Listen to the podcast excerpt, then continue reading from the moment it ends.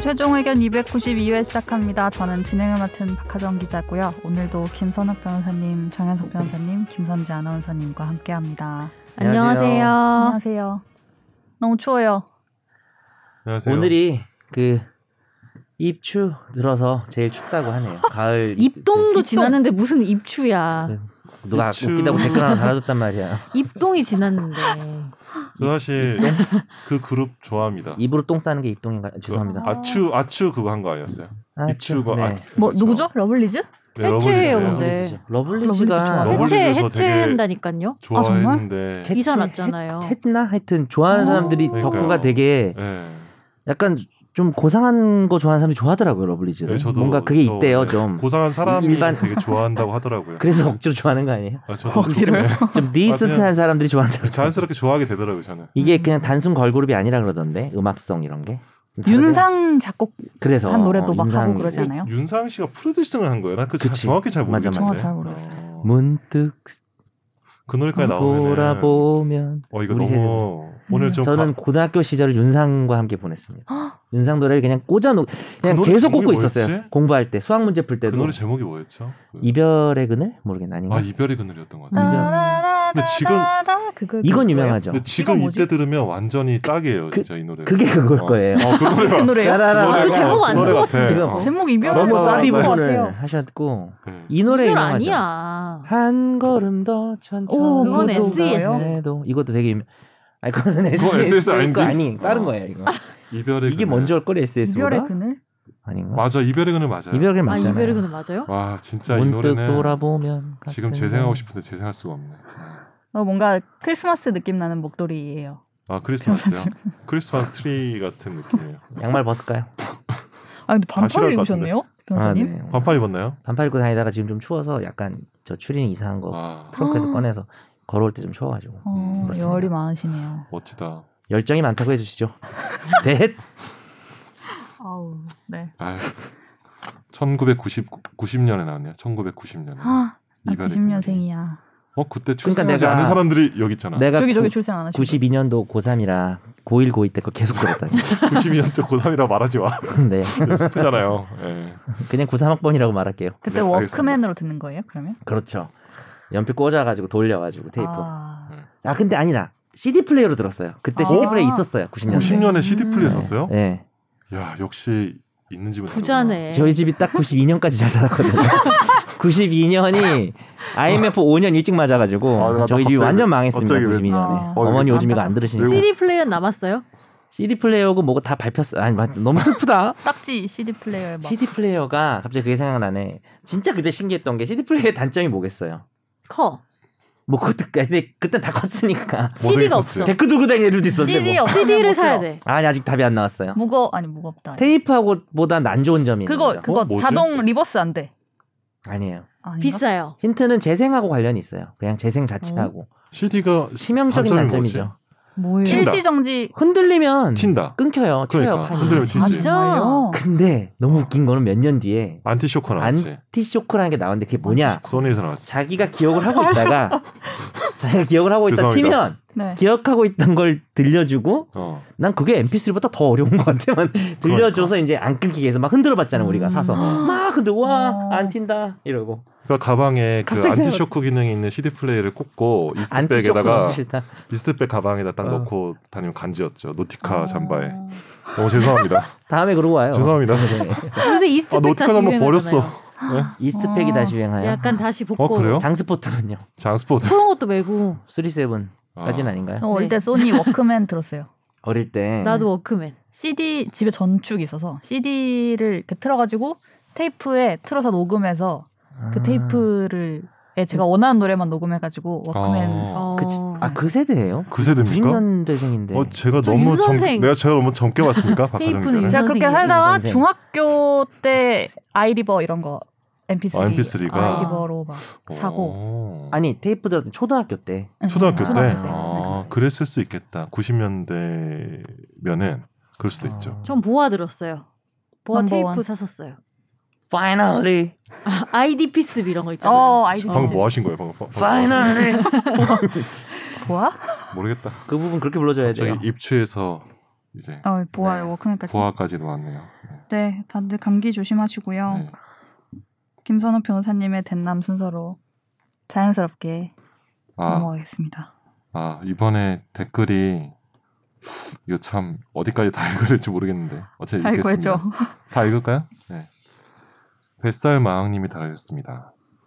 서로 너무 떠든다고 뭐라고 하는 사람에 대해서는 이런 게 아닐까 하는 생각이 드네요. 본래 이 방송이 개그 방송인 줄 모르고 아, 이건 약간 맞죠? 네, 아, 예, 법률과 관련된 지식을 얻기 위해서 온 건데 다들 말을 너무 많이 해서 정리도 안 되고 원하던 지식을 얻지 못해서 짜증 나서 그런 게 아니는지. 저도 예전에 뽀얀 거탑에 친구 어머님 아프신 거 관련해서 사연을 보냈었는데 그때 같이 진행하는 아나운서분이 무슨 이야기하다 계속 웃는 바람에 전문가 말은 제대로 들리지도 않고 아무 내용 없는 이야기만 하다가 넘어간 적이 있었는데 무지하게 짜증 나더라고요. 모양 거탑 거탑 의문의 일패. 갑자기 우리 방송에서 친구도 이만저만 실망했던 게 아닌 것 같고. 음, 음. 그러니까 어떤 방송을 듣는 목적에 대해서 한번 다시 한번 생각을 해보시면 좋을 것 같습니다, 청취자분들이. 저희 방송 왜 듣는지 한번. 아, 우리가 네. 가슴 손을 생각하는 게 아니고 아, 저희는 생각 안 하죠. 생각하시라고요? 저희는 그냥 하던 대로 하고. 네. 예, 듣는 분들 우리가 할건 생각하셔야죠. 아니잖아요. 네, 그렇죠. 저희 저번 저번 시간에 많이 고민했기 때문에 네네네. 네. 저희는 한번 저희가- 고민했으면 됐어요. 저희가 굳이 너무 고민을 많이 했던 것 같아요. 고민에 답이 없더라고요. 네, 답이 없어요. 네, 네. 그냥 하려고요. 그리고 막국순내님이 5천 원 후원해 주셨어요. 어, 저 이거 와우. 처음 봤어요. 이거 잠깐만, 5천 원이나. 저 후원금은 다 어디 가? 이거 어디 가는 거예요, 피디님? 어, 그 뉴미디어국에 PD 님이 있는 겁니까? 수상한데. PD님 진짜 몰라요? 그거 못 보던 머리핀인데요. 5천 원. 못 보던 쪽기야.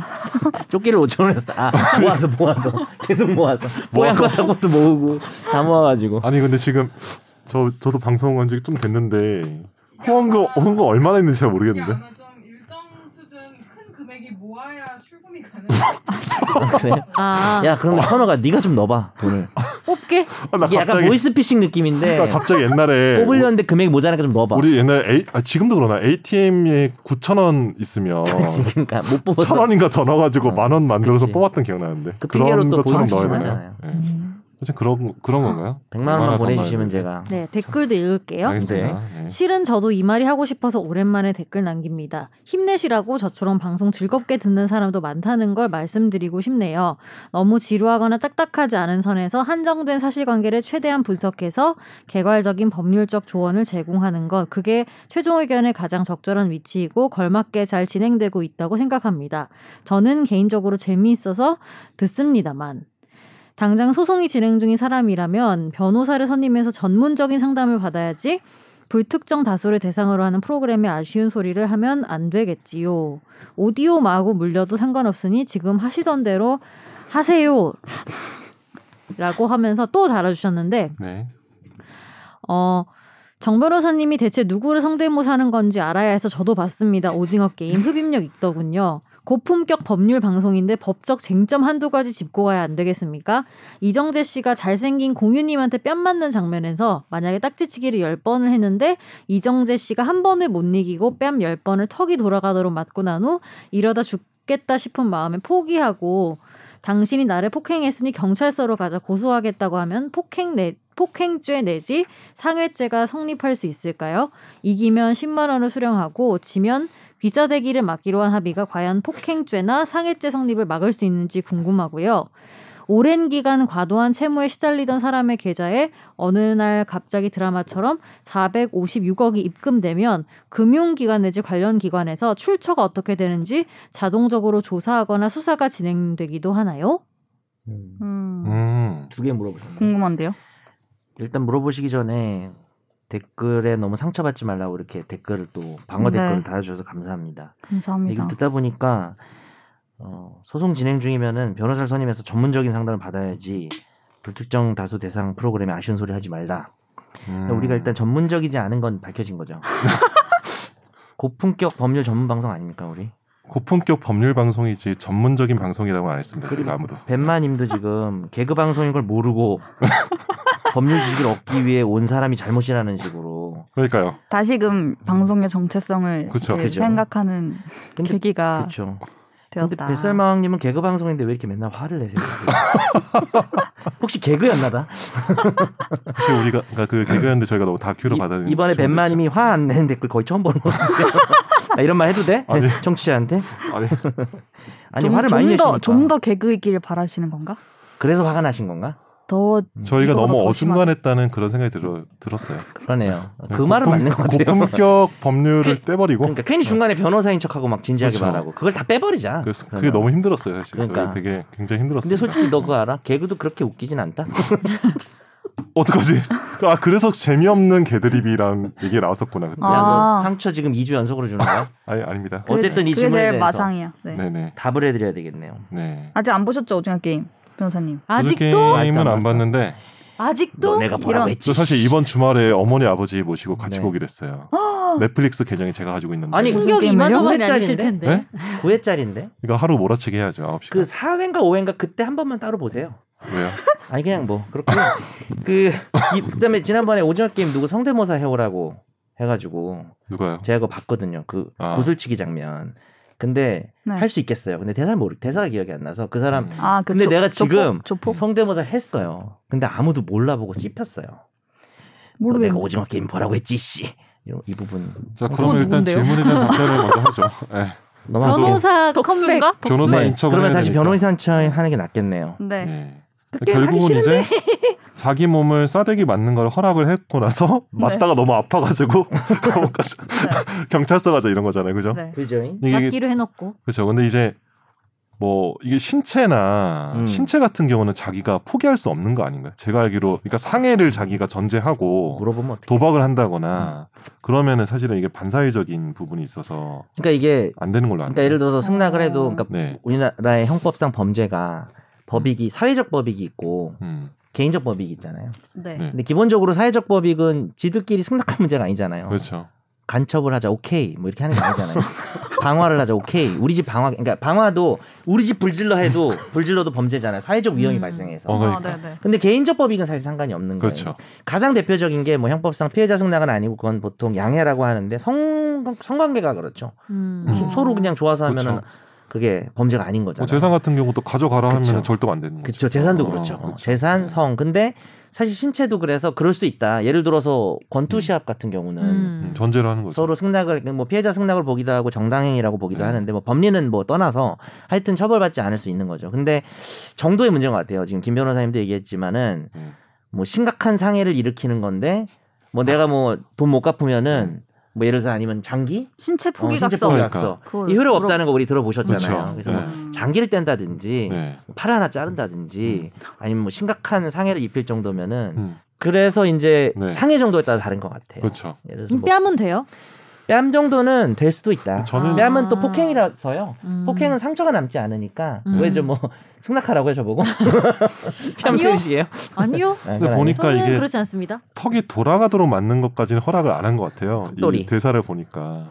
그래서 아니에요. 네, 네. 턱이 돌아갈 정도면은 좀 상, 상당히 아, 심각한 그 그쵸. 상해가 아, 될 수도 있어요. 그리고 영화를 네. 보면 이정재가 하도 맞아서 네. 막 거의 피멍이 듭니다. 아, 그렇습니까? 그리고 이게 돈이 오. 걸려서 도박처럼 하면서 상해를 입혔기 때문에 아, 그면안 되죠. 저는 이거는 뭐 안 된다고 아무리 봅니다. 승낙이 있어도 음. 네. 어. 어, 처벌할 수도 있을 것 같다. 네, 어. 처벌할 수 있다고. 음. 정 변호사의 의견이었습니다. 네. 그리고 또 456억 원 입금되면 나도 의견 있다 이씨. 어, 계속해야지. 딱 똑같다고 할 때까지. 이거 제가 알기로 근데 이게 국세청의 은행에서 자동 통보되는 게 천만 원 이상이면 음. 네. 모든 정보가 가는 걸로 알고 있거든요. 그러겠네요. 자동으로 가고 그 이후로 뭐 이제 뭐 외환이면 외환, 뭐 외환 당국이나 네. 뭐 세금 관련된 뭐 조세나 이쪽에서 조사는 할 수 있겠죠 직권으로 세금을 모두 내야 다 되나? 다 가, 보고 있을 것 같아요. 네, 다 네. 모든 정보는 간다고 알고 있습니다 천만 원 이상들은 네. 그렇죠. 은행원 그러니까 모 은행 그 프라이빗 뱅크 쪽에서 들은 거기 때문에 네. 확실하지 않을까 그렇죠. 네. 근데 이분이 뭐 조사한 뱅크를 이용하시나 봐요. 아니 그분 직원이죠 아. 자기는 이용하고 싶어하는 은행원 아니 변호사님. 네. 변호사님 아, 있다. 너 말이야. TV, 아, 저요? TV 저 아니요? 네. 아 자산 아는 관리하시나 사람이죠 했죠. 너뭐 비밀 금고 안에 여러 아니요, 뭐 저는- 물건 아니, 들어있고 그런 거 아니야? 아 저기 따- 저 친구 앞 네, 딸내미 친구 아빠예요 네. 음. 저는 알지, 이용한 적이 나가요. 없습니다 엄청 죄송합니다 나가요. 네, 네, 이용한 적이 그래서 없습니다. 이분이 또 조사 또는 수사가 진행되냐고 물어봤는데 네. 이 수사는 이제 범죄 혐의가 있을 때겠죠. 뭐 거액이 입금됐다고 너무 거액이면 좀 수사 대상도 되려나? 평소 에 이렇게 뭐 마이너스 통장밖에 없는데 갑자기 456억 마이너스 통장. 꽂히면 문제가 되죠. 네. 그러네요. 평소에 뭐 워낙 거- 거래가 많은 법인 계좌면 모르겠는데 이거 아마 신규 개설일 걸? 통장 만들어 줬을 걸? 음. 아 그래요? 어 그러면 이건 바로 음, 그럼 조사 들어올 것 완전 같은데. 바로 아. 다 봤네 오징어 게임. 어? 어? 이거야? 456억이? 안부잖아. 어, 아 이라 알았어. 네. 어쩔 수 네, 없죠. 다음 댓글요. 네. 히로다님이 달아주셨습니다. 층간 소음이 있어 저는 죄인에 속합니다. 10살, 7살 아들 둘에 21층 살고 있습니다. 어, 음, 20층, 그러니까 아래층 할아버지께서 자주 올라오시는데 조금 억울한 측면이 있어도 무조건 죄송하다, 애들 단속하겠다 말씀드립니다. 그뿐만 아니라 평소 선물도 좀 드리고 시끄럽다고 연락 오면 거의 죄인 수준으로 무조건적인 죄송을 연발합니다. 근데 어느 날 아침에 또 전화가 왔길래 확인했더니 우리 집에는 애들이 등교하고 집에 없는 시간이었습니다. 음, 그렇게 말씀드렸더니 멋쩍어 하시더군요. 그 일이 있은 후 공부해봤더니 벽식 구조는 바로 위층의 소음이 아니더라도 그렇게 벽식 느낄 구조? 수 있다더라고요. 음. 음. 혹시나 아래층 할아버지께서 위협적인 행동이나 이상한 행동을 할 시에는 금일 배운 간접 강제 결정을 이끌어내야겠네요. 예, 언제든 찾아오시면 됩니다. 감사합니다. 그러니까 주말 부부라 제가 없는 시간이 많아 걱정이 되는 중 도움이 되는 법률 상식이네요. 사실 저희는 요즘 아파트 1층을 찾아보고 있습니다. 어, 필로티 구조 1층이 아닌 진짜 1층을 찾아서 애들에게 잔소리하는 음. 아빠가 되고 싶습니다. 오늘도 감사합니다. 네. 음. 뭔가 유익 아. 유익했다고 이렇게 막 칭찬 음, 어이, 해주시는 것 감사합니다. 같아서. 약간 이거 엎드려 잘 받긴 느낌도 있는데 이분들 지금 되게 막국수네님도 되게 많이 달아주시다가 네. 요즘 좀 뜸했는데 네, 욕 한 번 먹고 저희가 네, 네. 방송에서 소개하니까 이렇게 네, 네. 댓글 많이 달아주셨네요. 고맙습니다. 네. 자주 이렇게 하면 달, 달아주겠지. 요즘 댓글이 너무 없었는데. 네, 다음 네. 뭐, 파라디제라고 읽는 게 맞나요? 지 우린- 우린들 파라디지. 음, 알겠어요. 안녕하세요. 항상 유익하고 유쾌한 방송 잘 듣고 있는 샤이 청취자입니다. 지난번 어떤 분의 독한 댓글에 마음 상하셨을까 댓글 답니다. 선재 아나운서님 아니, 네, 말대로 너무 모든 사람을 어떻게 만족시킬 수 있겠어요? 저를 포함한 다수의 청취자들이 편안하고 즐겁게 접하는 아주 소중한 방송이라는 걸 알려드립니다. 이 프로그램 짬밥이 얼마 안 된 하정 기자님이 제일 속상할 듯 싶은데 너무 개념치 마- 말고 꾸준한 진행 부탁드립니다. 두 분 변호사님들도 늘 친절한 설명 고맙습니다. 아, 이렇게 처음 보는 분도 달아주는데 약간 민망하네. 어. 그리고 쭈이님도 네. 저도 위 댓글분에 완전 공감해요. 말을 왜 그따구로 썼을까요? 안 들으면 되지. 참나. 넘넘 재밌고 유익하게 잘 듣고 있는데 화나네요. 오래오래 계속 방송해주세요. 항상 잘 듣고 있어요. 여기서의 위 댓글은 사실 템레이님이었죠. 음. 템레이님 음. 댓글도 읽어주시면 템리님이 달아주셨습니다. 너무 심한 댓글이 있어서 제가 다 마음이 아프네요. 아이고. 정 변호사님의 드립이 최종 의견의 알파이자 오메가인데 전 어. 이전에도 말씀드렸지만 제게 최종 의견은 한 주의 마무리이자 가장 즐거운 유의입니다. 마이크 물리는 건 지금이 더 좋아졌는데 점점 그지 맞아. 예 맞아요. 선재 아나운서님의 골대녀 합류를 기원합니다. 요새 프리미어 리그나 K리그 웬만한 경기보다 더 꿀잼 주바페 혹사당하던데 가서 좀 도와주세요. 음, 요 축구하는 거. 아 음. 제가 누굴 도와줄 처지가 아니라 도움받아야 됩니다. 도와주세요. 네, 너는 선재 저기- 아나운서님도 엄청 음, 바빠요. 그러니까. 맞아요. 도움이 속사도 하고 필요합니다. 저는 근데 만약 하면 잘할 수 있어? 축구나 뭐 야구. 그것도 이런 거? 모르겠는데. 아예 안 해봤고. 구기 안 종목에 해가지고 축구를 재능이 있어요? 노- 네? 국기 종목에 아니요, 재능이 있어요? 저는요. 뭐 시험 스포츠를 보잖아. 안 좋아해요. 어. 고등학교 하는 때 거죠. 뭐 이런 이런 거 배구 이런 것도 막 시험 보잖아요. 저는요, 진짜 선생님들이 되게 안 좋아하는 스타일인데, 체육 선생님들이 어떤 거였죠? 체육 선생님들이 네. 체력장 같은 거 하잖아요. 그러면 점수를 받을 생각이 없어요. 뭐라 뭐라 점수를 받을 생각이 받는다고. 없어요. 아. 능력이 없기 이전에 능력을 의지가 시험해보진 의지가 않았어. 없구나. 왜냐하면 아. 한 번도 열심히 해본 적이 없기 때문에 아. 그냥 하기 내- 싫어서 나의 한계를 알지도 못해요. 오. 왜 뭐 너무 힘들고 막 그랬었거든요. 근데 어. 보는 건 또 좋아해. 어. 보는 건 좋아. 보는 건 또 어. 음. 재밌어. 남들 이렇게 하는 걸 보는 건 또 재밌더라고요. 근데 그러니까 내가 보는 거는 막 너무 호흡도 빠르고 막 흥미진진한데 아막 음. 텐션도 있고 어, 좋은데 나는 그렇지 않잖아요. 내가 하는 거는. 모르지. 모르죠. 음. 놀러 과몰입할 놀러다가 가서 수도 또 있죠. 늦바람 불어가지고 막 매일 막 새벽에 아니 저는 약간 운동하고. 단련형, 그러니까 체력 단련형 혼자 하고 어, 수련하는 아, 느낌의 수련형을 어떤 그런 걸 좋아하고 좋아하구나. 음. 그렇게 막 스포츠형을 별로 안 아, 좋아하는 것 그러시구나. 같긴 해요. 음. 안 해봐서 근데 몰라요. 그래서 합류 안 하는 걸로 갑자기? 확률은 안될 것 그러니까. 같습니다. 음. 지금 네, 일만 네. 해도 벅차다. 네, 그렇죠. 아쉽네요. 아쉽군요. 근데 약간 댓글이 오늘 뭔가 약간 이런 딱 이렇게 눈앞에 와서 이렇게 막 토닥이면서 힘내라 힘내 하시고. 이렇게 그러니까. 하는 것 같아서 약간 어. 감사하면서도 감사하면서 좀 약간 민망하네요. 민망하네요. 우리가 네. 이게 자꾸 좀 하다가 댓글 없다 싶으면은 네. 자외 또 칭을 하면 되겠어요. 자기야 자, 왜 뭐요? 또 칭얼대.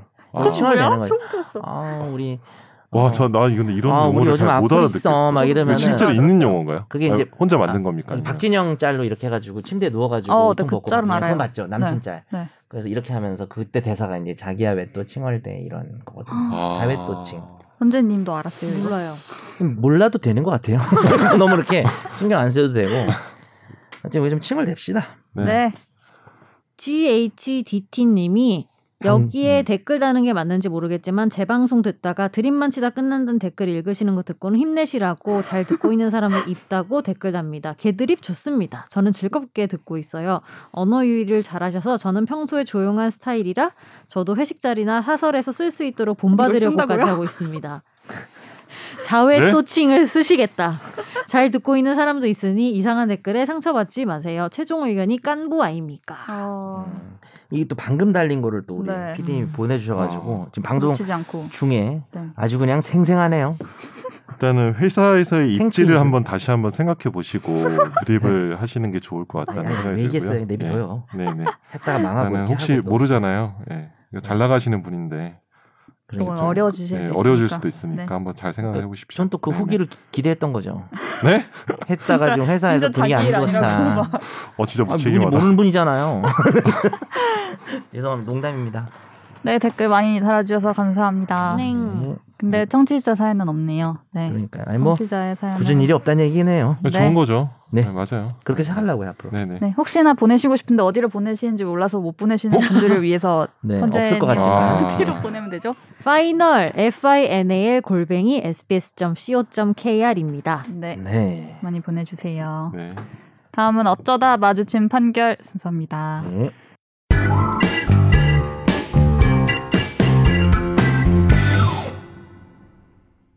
모 초등학교 2학년 담임교사인 A씨는 교실에서 숙제 검사를 하다가 양 주먹으로 학생의 관자놀이 부분을 세게 눌러서 신체적 학대 행위를 한 혐의를 받았습니다. 또한 수업 태도가 불량하다면서 휴대폰을 학생 얼굴에 갖다 대면서 음. 동영상을 촬영하는 행동을 취하면서 부모님에게 찍어 보내겠다고 하는 등 정서적 학대를 한 혐의도 받았는데요. 국민참여재판으로 진행된 1심에서는 혐의가 유죄로 판단돼서 벌금 200만 원이 선고됐습니다. 하지만 2심은 1심 판단을 뒤집고 무죄를 선고했는데요. 그리고 최근 대법원은 아동학대범죄 처벌 등에 관한 특례법 위반 혐의로 기소된 교사 A씨에게 무죄를 선고한 원심을 확정했습니다. 네. 아. 관자놀이를 눌렀다. 음. 음. 이거는 왜 바뀌었을까요? 음. 뭐 판결 내용이 좀 있었는데 여러 가지 진술을 봤을 때 그 과제나 학습 내용을 마치면 이제 게시판에 음. 자석 스티커를 붙이기로 약속한 규칙을 만들고 학생들이 이제 이걸 잊어버리면은 지금 읽기도 좀 웃긴데 기억을 잘하자는 의미에서 기억과 아하. 연상작용을 일으키는 신체 부위인 관자놀이를 눌렀다라고 일관되게 진술했는데 아, 규칙 자체가 너무 자의적이거나 뭐 교육상 부당한 건 규칙은 아니었고 또 그 행위가 이제 규칙을 어긴 거에 대해서는 주의 환기 차원, 교육적 동기와 목적 뭐 이런 것들이 좀 고려된 것 같아요. 음. 그래서 네 사실 이제 우리가 적절성에 대한 이야기를 할 수도 있고 그다음에 지금 이 사람은 아동 학대 범죄로 처벌을 받느냐라는 형사 재판이었던 점은 있거든요. 네. 이 정도의 행위를 가지고 어, 학대죄로 범죄자로 만들 것이냐에 대해서는 음. 1심에서 이제 그렇게 봤는데 이쯤 뭐 그렇게 볼 것까지는 아니지 않냐. 음. 뭐 요렇게 된 걸로 보시면 될 것 같아요. 음. 근데 이게 참 건건히 판단해야 되는 거잖아요. 뭐 이건 그쵸. 아동학대다 아니다 선이 음. 뭔가 그어진 게 없으니까. 그렇죠. 정서적 학대도 포함되니까 네. 명백히 뭐 오은영 선생님한테 물어보면 아. 정확히 알 수 있지 관자놀이를 않을까요? 진짜 세게 눌렀을 수도 있잖아요. 막 그러니까 이 목적과 아니 의도면 그리고 너무 더 좋은데 음. 기분 나쁜 터치가 있잖아요. 그렇죠. 때리는 아, 것보다. 음. 그게 참 영상으로 네. 그러니까 이렇게- 촬영되기 전에는 이렇게 막 이렇게 이마 이렇게 미는 거. 어 너무 싫어. 그런 거. 그렇죠. 네. 저희 땐 뭐 뺨을 그냥 쫙쫙 맞던 시절이라 어. 되게 옛날 사람이죠. 출석부로 막 귀 때려서 애 고막 파열되고. 그렇죠. 어. 그러니까 파열 안 되면 다행. 좀 저도 많이 맞았던 것 같아요. 음. 왠지 너무 군대 갔다 온 사람의 어. 뺨 이야기 맞고 같은 막 식 그러셨어요? 말투다. 뺨, 뺨 맞고 머리 꼰대처럼. 이렇게 막 쥐어박고 어. 어. 이렇게 뭐지? 밀대로 음. 엉덩이 맞고. 그렇죠. 이렇게 뭐 그 있잖아요. 이렇게 그 엎드려 받쳐? 뭐죠? 대걸레 자루. 대걸레 자루로 일단 대걸레 밀대요? 자루 한 일곱 개 밀대, 갖다 밀대. 놓고 예, 음. 네. 중간에 하다 보면 부러지거든요. 부러지면 다시 맞아요. 또 이렇게 꺼내서 때리고. 그리고 음. 손으로 막으면 더 다쳐 이렇게 네. 해가지고 손 이제 사람 손이 뒤로 가잖아요 엉덩이 쪽으로. 어, 그 다음에 내가 진짜 제일 아팠던 거는 책상 위에다 무릎 꿇고 앉으러 간 다음에 어, 신발 벗고 어, 그 밀대로 어. 발을 때려요. 발바닥을 아, 어, 저도 다- 발바닥을 때리는데 어, 나도 너무- 했어요. 아, 네, 거기 나, 아, 나는 통감이- 게 나도 거기 당했어요. 통감이 많은가 봐요 제가 네. 통증 세포가 음. 전 그거 아파 뒤지는 줄 알았어요 그거 말고 엉덩이는 발바닥이 마음대로 특별히 많은 것 같은데 네? 제가 보니까 발바닥이 특별히 많지 않을까. 네, 손발에 많겠죠. 네, 예민한 손발에 많아. 분이니까. 손등 그렇죠. 그치. 여기 사람 손가락 예민하잖아. 그렇게 손발이. 굴욕적으로 올라가서 무릎 꿇고 전원이 다 음. 어? 양말 벗고 그렇게 하, 그런 시절이 있었는데 근데 저 너무 옛날 사람 인증이다. 어, 담임 네. 선생님이 체육 선생님이던 때가 있었는데 싫어했겠네요. 싫어하죠. 네 운동 안 해가지고 안 서로 싫어해서. 좋아해가지고. 싫어하는데 응. 지각하면은 체벌을 절대 안 하시고 네. 그러니까 때리는 걸 안 하시고 운동을 시켜요. 앉았다 일어나서 이런 거 그럼 있죠. 애들이 어떤 애들은 50개 뭐 100개 근데 요즘 이제 그것도 체벌에 들어갈 네, 수도 있는 그런데 거잖아요. 그러니까 신체적 막 고통을 때리- 당하니까. 어. 때리는 거랑은 좀 다른데 그런 거 닿진 시켰는데 않으니까. 어, 그것도 힘들더라고요. 힘들죠. 오리걸음 이런 것도 음. 힘들고. 어, 어, 뭐 왜 하지 그런 거? 그러니까 이해가 이건 그래서 안 돼요. 이건 그래서 어떻게 생각하세요? 아 그리고 사실 행위가 하나 더 있는데 태도가 안 좋은 거를 휴대폰으로 찍은 거죠. 그러면서 뭐라 그랬냐면 너의 이런 행동을 부모님에게 알리겠다라고 아, 하면서 음. 휴대전화로 동영상 음. 촬영했을 때 이게 어떤 이렇게 판결은 나왔어요. 부적절한 행동을 중단시키기 위한 수단이자 추후 학부모와의 효과적인 상담 등을 준비하기 위한 수단으로 보인다. 네, 물론 어. 당시 이 교사의 방법이 여러 가지 방법 선택지 중에 최선은 아닌 것 같다. 하지만은 이게 교육 목적의 한계 벗어난 건 아니지 않냐라는 게 이제 무죄 논리가 음. 됐습니다. 되게 긍정적이네요. 그렇죠. 그렇죠. 긍정적이지 근데 않아요? 이제 우리가 좀 요즘 이런 거 나오면 사실 댓글 같은 걸 음. 보면은 네. 댓글은 요즘 한 90%가 선생 편인 것 같아요. 요즘 음. 애들이 너무 통제가 안 되기 뭐 때문에 그런 거에 대한 아. 그런 이제 댓글을 다는 애들이 애들이 아니고 보통 성인들일 것 같긴 한데 음. 아, 그리고 요즘 뭐 이제 뭐 교권이 무너졌다 뭐 이러면서 사실 뭐 그런 교권이란 말도 우리가 뭐 생각해 볼 필요는 있는데 근데 오은영 선생님이 그랬는데 음. 때려서 바꾸는 게 바뀌긴 하는데 어. 10분 간대 10분. 음. 그쵸, 이제 마음이 특히- 진정으로 가지 않는 특히 그런 그건 이제 부모 자식 얘기하는 거죠. 음, 네. 선생님 때리는 건 지금 금지가 돼 있고 네. 이제 부모는 이제 아, 그러니까 때리는 집도 있으니까 체벌을 한 경우에 고쳐지긴 하는데 10분 간다 했어요. 거. 음. 음. 아, 그럼 15분 가면 가면 칭찬해 줄 일인 가 아. 때리고 아니 15분 그러니까 안 고쳐진다고 안 보면 된다. 고치는 얘기죠. 그리고 몰래 한다. 그러면 그렇죠. 음, 그런 건 있을 수 그리고 음. 그리고 이제 우리는 이제 법을 법률가다 보니까 이제 이런 판결을 봤을 때 궁금한 게 이제 사실은 또 학생의 행동입니다. 있죠. 네. 어, 도대체 이제 뭐 어떻게까지 행동을 했길래 예를 들어서 음. 학교라는 곳이 공공의 질서를 배워야 되는 곳이잖아요. 근데 얘가 뭐 완전 여기서 정말 개차반을 치면 선생님들도 사실 능력이 다 다를 거 아니에요. 어떤 음. 선생님은 맞아. 야 이렇게 하면 무서우니까 네. 그러니까. 말을 듣는데 좀 나이가 어리거나 뭐 여성이거나 하면 또 애들이 또 약간 안 무섭다 그러면 하면서 음. 통제가 제가- 그 좀 더 어려울 수도 있잖아요. 그러니까 제가 선생님 되면 진짜 그럴 것 같아요. 애들이 말 더 안 듣고. 무서워할 것 같은데 무서울 너? 것 같아요. 아니요, 진짜요? 아니요. 엄청? 진짜 저 되게 어디서 호구. 아 죄송합니다. 그러니까 어제- 중- 네가- 여기서 제일 무서울 착하면. 것 같은 사람 네가 누구예요? 되게 선생님 인- 하면. 인- 아, 선생님 저요? 여기 아, 진짜 선생님. 선생님 있잖아요. 선생님 저요? 정연석 어. 네. 변호사. 저 왜 무서워요? 싸늘하게. 여긴 선생님이잖아요. 약간 어, 그러니까. 전 무섭게 약간 좀 돈을 못 벌어요. 웃겨야 돼. 네, 네. 학생도 웃겨야 돈 아, 벌거든요. 혹시 방금 안 무서웠죠? 이러면서 요즘에는 인기 빈곤하게. 영합해야 돼요. 아. 무서웠으면 안 되는데 제가 죽일 놈이다. 근데 저는 환불하지 마세요. 그럴 때 고민되긴 해. 그러면 내가 막 생각해 보잖아요. 내가 막 난리가 났어 반에 한 30명이. 네. 그러면은 어떻게 해야 되지? 이런 생각이 아, 그러니까 가끔 상상을 상상을 한번 해보죠. 해보면 통제를 어쨌든 해야 네. 되는데 선생님들 입장에서도 체벌은 당연히 안 되는 거고 음. 음. 야 너 나가 있어 이것도 사실 넓은 의미에서 체벌이거든요 벽 보고 있어 음. 이런 것도 음. 고통을 주는 것도 근데 진짜 싸가지 없게 정말 정말 선생을 완전 개로 보는 듯하게 이렇게 행동하면서 말한 정말 다양한 애들이 있을 거예요 음. 진짜 기분 나쁘게 애들이 더 하면서 네, 다양해. 말은 안 들어. 네. 뺀질뺀질하면서 막 그런 애들도 있을 그리고 거고 더 솔직하기 때문에 애들이. 그래서 저는 그래서 거예요. 그런 현실을 고려했을 때 이제 도저히 안 되겠다 해서 영상으로 그 모습을 찍었다 네. 음. 라고 하는 거 정도는 네. 좀 있을 수도 있는 일 아닌가 하는 그 음. 상황에 따라서는 음. 뭐 할 때마다 찍으면 안 되겠죠 어 하고 계속 찍고 선생님 저도 뭐 이 찍는 거 자체는 상황에 또 따라 찍는 걸 어떻게 다른데 찍는 네. 어, 찍었는지 근데 난 너무 모르겠지만. 치사한 것 같아. 법률적인 걸 떠나서 너무 하잖아. 아니 선생님이 엄마한테 찍어서 보낸다고 너무 좀 치사하잖아요. 그럼 몰래 찍는 거 어때요? 몰래 이렇게 해가지고 전화하는 척하면서 찍고 어, 그다음에 선생님한테 어. 보내. 아 근데 이거 이제 어쨌든- 엄마한테 보낸다는 거를 고지를 하고 찍어야 위화 효과 있다 판단이 됐겠죠. 그 그러긴 상황 하죠. 자체가 그렇긴 하죠. 엄마가 엄청 무섭다거나 진짜 꼭 보내는 게 아니었을 수도 있어요. 네. 그러니까. 예. 음. 나 이거 엄마한테 보실 거야? 이렇게 아. 그런 식의 근데 사실 이 판결문이 그 문헌상으로 보면은 음, 너무 관대한 것 실제로 같긴 이제 한데. 뭐 관대한 걸 보이지만 실제로는 이게 그래서 참 어려운 것 같아요. 이게 판결문을 우리가 이제 음. 한번 걸러서 보는 거라 실제 케이스를 보면은 또 다른 생각할 수도 있긴 하거든요. 음. 네. 그리고 이게, 이제- 이게 범죄급인지 아닌지도 네, 중요한 그러니까. 여부일 거예요. 형사- 처벌 그쵸. 칼 급인지 아닌지. 음. 관자놀이도 좀 애매하지 않아요? 관자놀이는 사실 몸이 닿잖아요, 손이. 음. 그래서 이렇게- 좀 싫을 것 같긴 이렇게 한데. 이렇게 하는 거냐.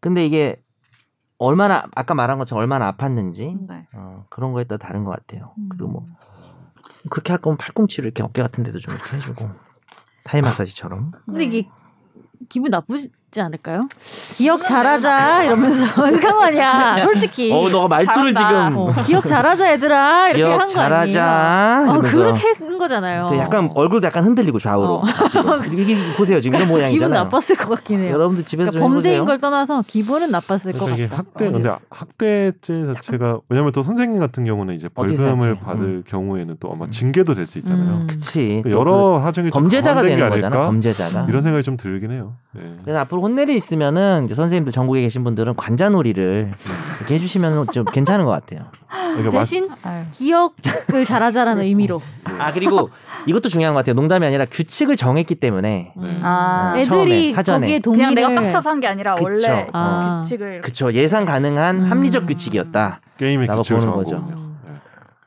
그렇구나. 알겠습니다. 네 규칙 정하고 관자놀이 하시기 바랍니다. 넘어갈게요. 네. 네. 집중 탐구.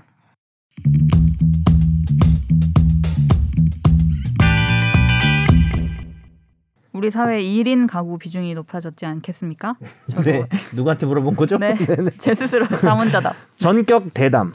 네 저도 맞습니다. 지금 현재 한시적으로 1인 가구입니다. 예. 아, 그치. 여기, 한시적이죠. 여기도 지금 1인 가구가 더 한시적. 많은데. 기자. 네. 예. 네. 작년 한 해 몇 퍼센트 높아졌나요? 네, 이 변화하는 시대상에 맞춰서 새로운 새로운 가족법 제도가 혹시 혹시 얼마인지 아셨어요? 아 모르고 그냥. 몇 프로야?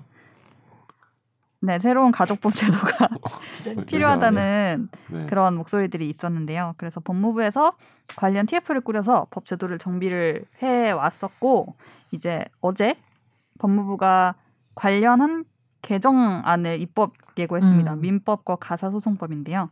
어, 타이틀은 이거예요. 독신자의 친양자 입양 허용 그리고 형제자매의 유류분 권리 삭제 음흠. 이렇게 두 가지가 큰 골자입니다. 예. 이게 어떤 건지 어떻게 바- 우리 삶이 바뀌게 되는 건지 얘기를 한번 나눠보려고 하는데요. 음. 네. 먼저 독신자의 친양자 입양 허용이라는 건데 예전 방송에서 한번 친양자 뭐 얘기가 나왔을 음. 때 이게 양자랑 일반 양자랑 다른데 뭐 이렇게 말씀을 하셨던 거가 있었는데 제가 네. 그냥 그건 이제 지나갔는데 이게 완전 다르더만요. 다르죠. 네네. 다르더만요. 다릅니다. 말투가 왜 그래요? 아니, 아니, 많이 다르더라고요. 아, 그러니까 여기 그 네. 케이스가 보니까 그 뭐지 홍석천 아. 씨가 네네. 그 독신이잖아요. 그쵸. 그러니까 결혼 안 했으니까. 네. 근데 이제 이혼한 누나의 네네. 두, 아, 두 아이를 이제 입양을 했다고 하는데 음, 네. 만약에 이제 그냥 입양을 하는 경우는 이제 뭐 자기 뭐라고 이제 매형이라고 해야 되나?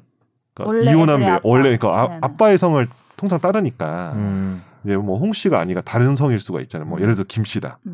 그러면 입양을 하게 되면은 성이 그대로 가죠. 음. 자기 음. 입양을 해도 그 김 씨가 그대로 가는 거죠. 음. 그냥 네. 입양이면은 네. 그 성을 못 바꾸지만은 못 바꾸죠. 그 근데 이제 홍석천 씨가 친양자 입양을 할수 친양자 입양을 하면은 성이 바뀌 그 수 입양한 사람의 성으로 있어요. 근데 애가 이름이 따를 수 준표야. 네? 애가 이름이 준표야. 예전 아빠 그래요. 성이 구씨라서 구준표였는데 홍준표가 되는 거지. 오! 아 잠깐만 이거는 어 그런 진짜 약간 갑자기 친양자를 허용해야 될지에 대한 약간 심각한 저는 생각할 물론 수도 있겠네요. 네. 홍준표. 홍준표님 개명한 거 아시죠? 어, 어, 맞아요. 아, 그래요? 진짜요? 홍판표였다고 하더라고요. 그래요? 몰랐어요 전혀. 그 네. 어. 거기 나와서 돌싱 와. 포맨에 나와서 말했어요. 아, 특이한 판사대라고 이름이었네요. 판표였어요. 홍판표. 그래서 어. 검사 시절에 네. 판사가 너는 판사도 아닌데 이름에 판자가 들어간다고 해가지고 아, 판사도 정말 아재 그리고 같아. 발음도 되게 어렵고 해서 바꿨대요. 판표. 제가 아는 분이 개명돼. 이름이 판이 들어가는데 결국 판사가 됐습니다. 어? 아, 진짜. 아, 정 변호사님도 아시는 그분이죠. 외자 이름이죠. 네, 그렇죠. 근데 그분이 성을 붙이면 성이 더 신기해요. 아, 성, 아 근데 그 성까지 말하면 너무 그게 너무 특정되니까 실명인데, 말하기 좀 그런데 근데 그러니까 어차피 무슨 판이겠네요? 판인 거 예, 아니에요? 무슨 판이? 판인데요. 네. 무슨 판인데 성이 아, 얘기해도 되지 않나요? 뭐 허판? 판사 이름인데 뭐 어때요? 그러니까 어, 얘기합시다. 심씨요 심씨. 이름이 심판이야. 그래서 그래서 아. 저는- 사람들이 농담인 줄 아는데 판사님이 될 줄 알았어요. 아, 네, 대박이다. 판사님 외에는 다른 직업이 아, 근데 될 어릴 수가 때부터 없죠. 너무 네. 스트레스 받았겠다. 아니 그 축구 경기장 심판할 수도 있잖아요. 아, 그래서 근데 이제 어쨌든 법대 왔으니까. 그럴 수도 어, 법대 있죠. 왔으니까. 어, 뭐 이제 뭐 어, 사무시험 공부하셨고 네. 네. 네. 판사 외에는 다른 거 하기 되게 힘드셨던 네, 음. 그렇습니다. 그래서 이제 만약에 네. 친양자 입양을 하면 성이 이제 입양한 사람한테 가면 네. 따라가면 네. 그 원래 아빠 와는 예를 들면? 혈연 관계가 단절되는 거죠. 음. 그쵸. 아, 아예 남이 되는 거예요 그렇죠. 그죠. 법적으로. 성이 오는 게 중요한 건 아니고요. 네. 성은 이제 어. 이제 제- 쉬운 예시로 지금 설명을 해주신 거고 음. 네네. 이전 친족 그 관계 친- 입양 전 친족 관계가 네. 소멸해요. 없어져요.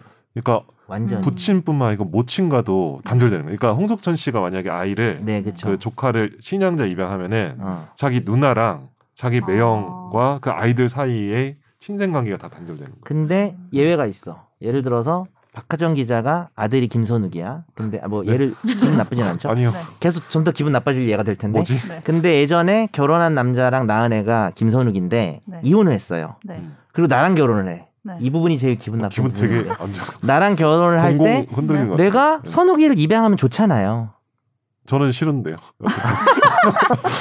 아니 왜냐면 알겠죠. 우리가 부부가 될 부부가 거니까 어, 네. 되는데 아, 예. 이제 내가 새 아빠인데 아, 그쵸. 이런 건 입양은 권장할 만할 수도 네, 있는 네, 거잖아요. 네. 그 그쵸. 우리가 어, 왜 맞아, TV에도 맞아. 나왔잖아요. 예능에도 어떤 배우분도 계시고 배우 부, 부부 부부 있잖아요. 뭐지? 그분들 그 저 있잖아요. 하여튼 뭐 어 어쨌든 맞아요. 네, 네. 그거. 네.